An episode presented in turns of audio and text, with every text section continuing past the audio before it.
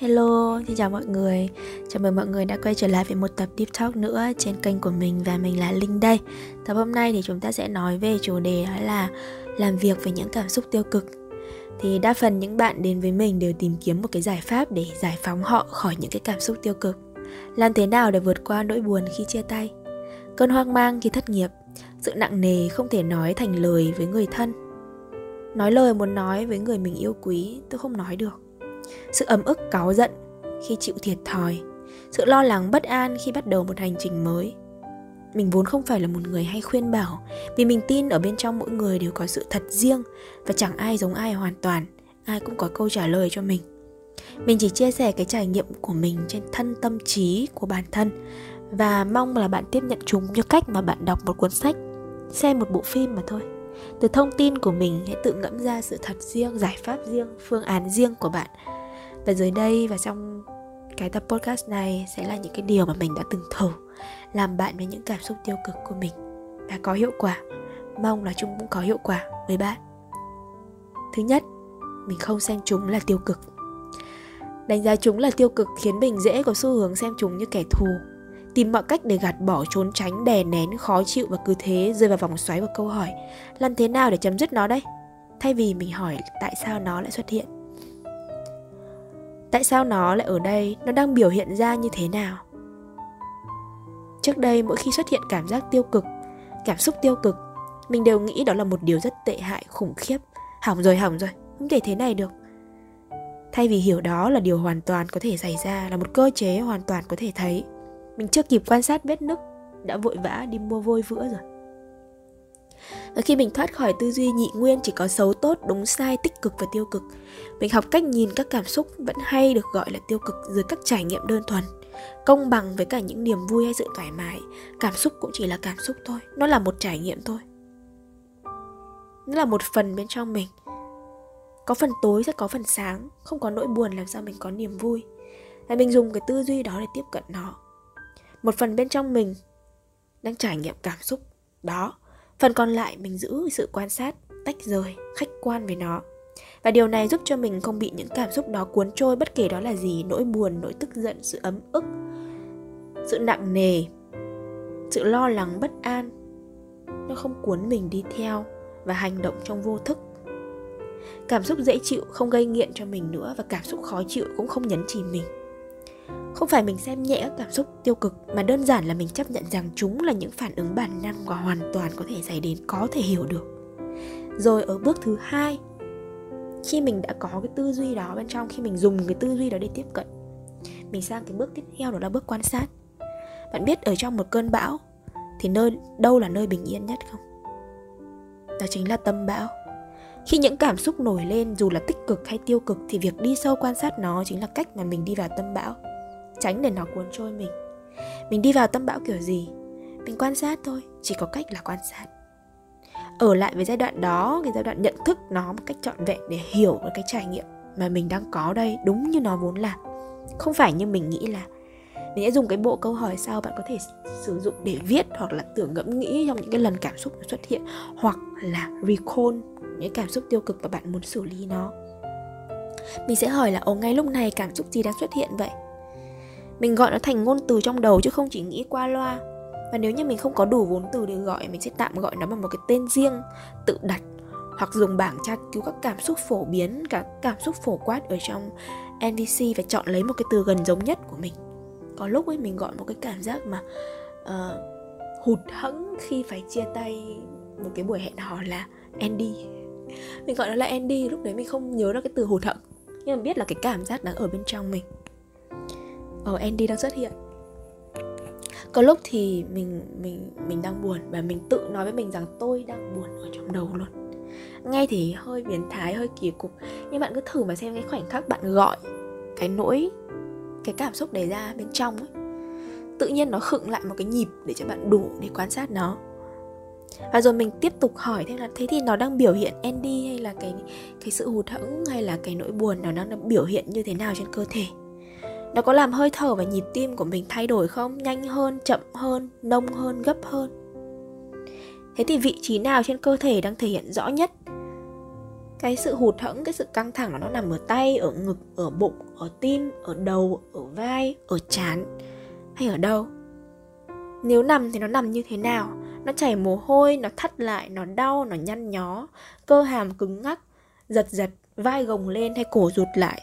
Mình thử quan sát xem có một số lần bạn sẽ nhìn thấy là bạn đang bị cuốn vào một cái clip nào đấy trên mạng chẳng hạn. Tự nhiên hàm của bạn đang nghiền chặt luôn. Thỉnh thoảng mình thấy nó như thế. Thỉnh thoảng thì mình thấy rằng là mình gần như không thở, mình nín để mình theo dõi vào cái phần rất là kịch tính ở trên trên trên mạng. Và cái khoảnh khắc mình nhận ra cái điều đó, mình điều tiết nó lại. Mình dùng cái phản ứng của thân để điều khiển tâm trí giống như cách tâm trí điều khiển phản ứng trên thân của chúng ta vậy.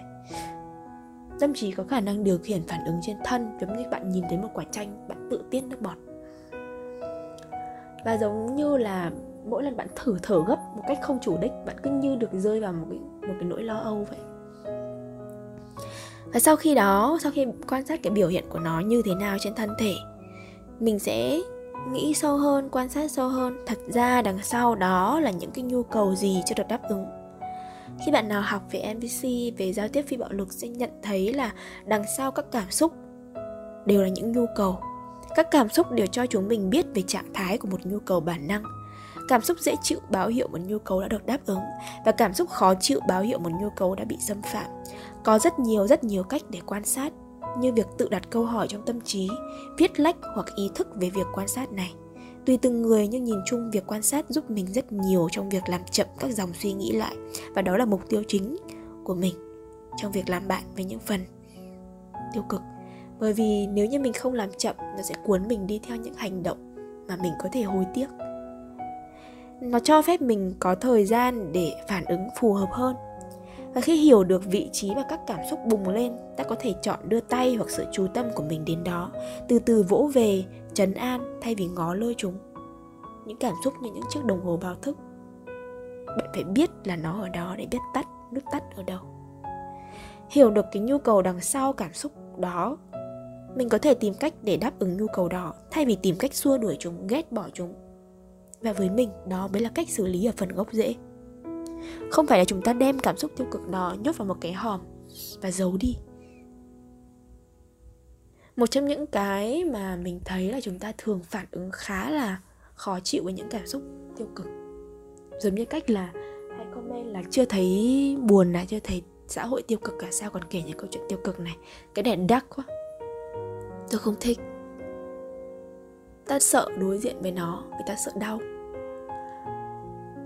một người bạn ủ rột sẽ khó thu hút hơn là người bạn vui tươi. Ta không xem họ công bằng. Và ta cũng không xem những phần bên trong mình công bằng như nó vốn là. Thật ra, cả vui và buồn đều có cái giá trị in hệt nhau.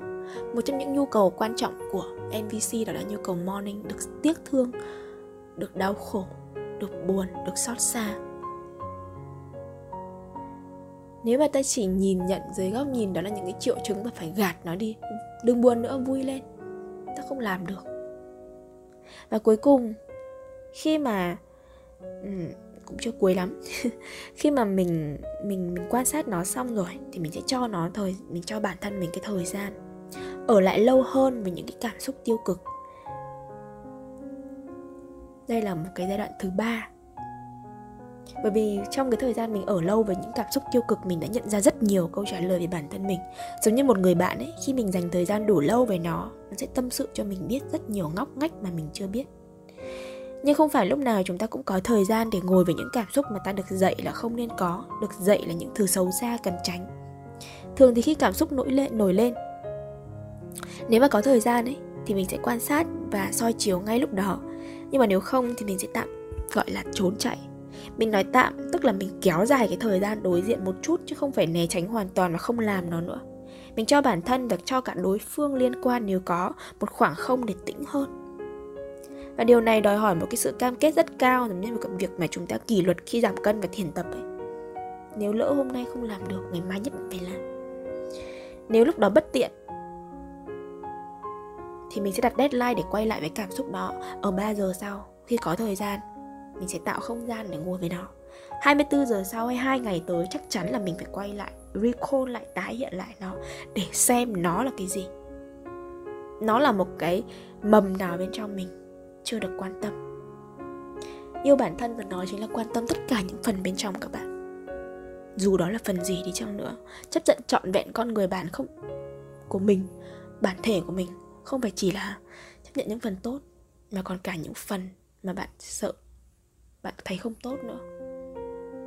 Có những lúc ấy, mình nghiêm túc đặt địch hẹn để những cái cảm xúc đó không lang thang vô định quá lâu trong tâm trí. Và cách này đã được mình cùng một cái người bạn của mình nhắc nhở nhau thực hành nhau trong suốt những cái ngày tết vừa rồi và rất là hiệu quả. Khi bạn mình về tết và có những ấm ức với bố mẹ, thay vì tự lên tiếng hay vật vã trong cái đêm đó, chúng mình tự nhắc nhau, tự hỏi nhau những câu hỏi trên và nhận ra là bạn ấy có cái nhu cầu cần được nghỉ ngơi trước đã. Thì mình nói là ờ rồi sáng mai em sẽ ngồi để chị có thể nói hết ra ngồi với cái nỗi ấm ức này. Khóc nốt giờ mệt rồi cơ thể chỉ cần đi ngủ. Và ta sẽ ưu tiên cái việc cho cơ thể khỏe mạnh hơn đã. Giống như một cái con thú nó bị thương nó cần băng bó trước khi mà được được được uh, cấp cứu sơ cứu trước khi nó phẫu thuật. Thì đó là một cái cách sơ cứu của chúng mình. Nó giống như là bạn nào mà xem I'll Be Love Summer thì giống như có cách mà Choi Ung đã tổ trốn chạy một thời gian và khi bạn ấy sẵn sàng, bạn ấy mới đối diện. Và chắc chắn là phải đối diện chứ đừng đừng để nó quá lâu. Hãy nhớ để đối diện nó, đặt deadline, đặt báo thức là một thứ nghiêm túc mình nói với mọi người nha cái mà mình đã từng làm ấy nghe rất dở hơi nhưng mà đó là cái trải nghiệm mà mình đã nghiêm túc thực hiện. Chúng ta không thích những cảm xúc tiêu cực là vì đối diện với chúng khá đau đớn, khó chịu và vì thế khi cơ thể không được khỏe mạnh, chúng ta có thể chọn tạm hoãn chúng đôi lúc mình chọn làm cơ thể mình khỏe lên ngay lúc đó bằng cách đi tập. Và khi tập xong mình quay lại với cảm xúc đó. Và đôi khi khi tập xong ấy, một phần cảm xúc đã được giải tỏa. Góc nhìn của mình về cảm xúc đó rất khác về câu chuyện rất khác. Mình để ý những lúc mình mệt mình say xe mình đói mình dễ cáu bẩn hơn rất nhiều. Và lúc đó thì mình cứ bị cuốn vào hơn. Và cuối cùng sau khi đã đã đã chấp nhận để đã cho mình bản thân để ngồi lâu hơn để nó kể những câu chuyện nó cần kể thì mình sẽ ok, đó là một phần bên trong mình.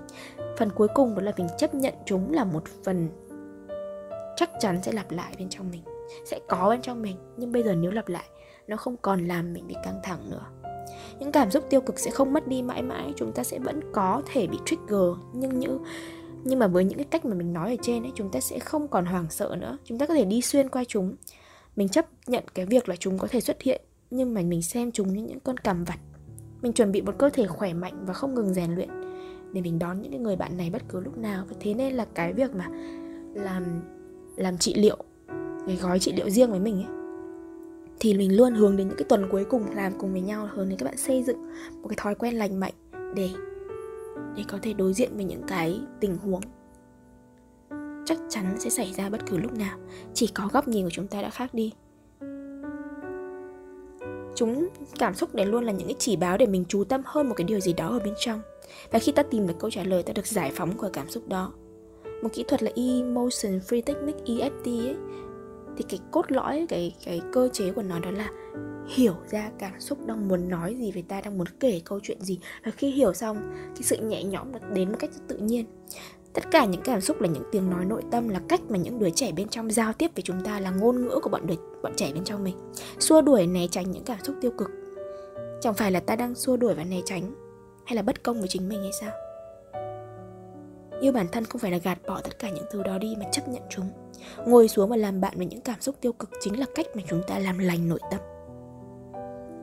Đây là một phần trong những cái mà mình mình chia sẻ trong cái workshop uh, inner work của mình và hy vọng là có thể chạm tới được bạn nào đó nếu bạn đang cần cảm ơn các bạn rất là nhiều và hẹn gặp lại các bạn ở những tập khác trên uh, nền tảng podcast của Monet Talk and Touch hoặc là những cái nền tảng khác mà mình để ở phần mô tả ha.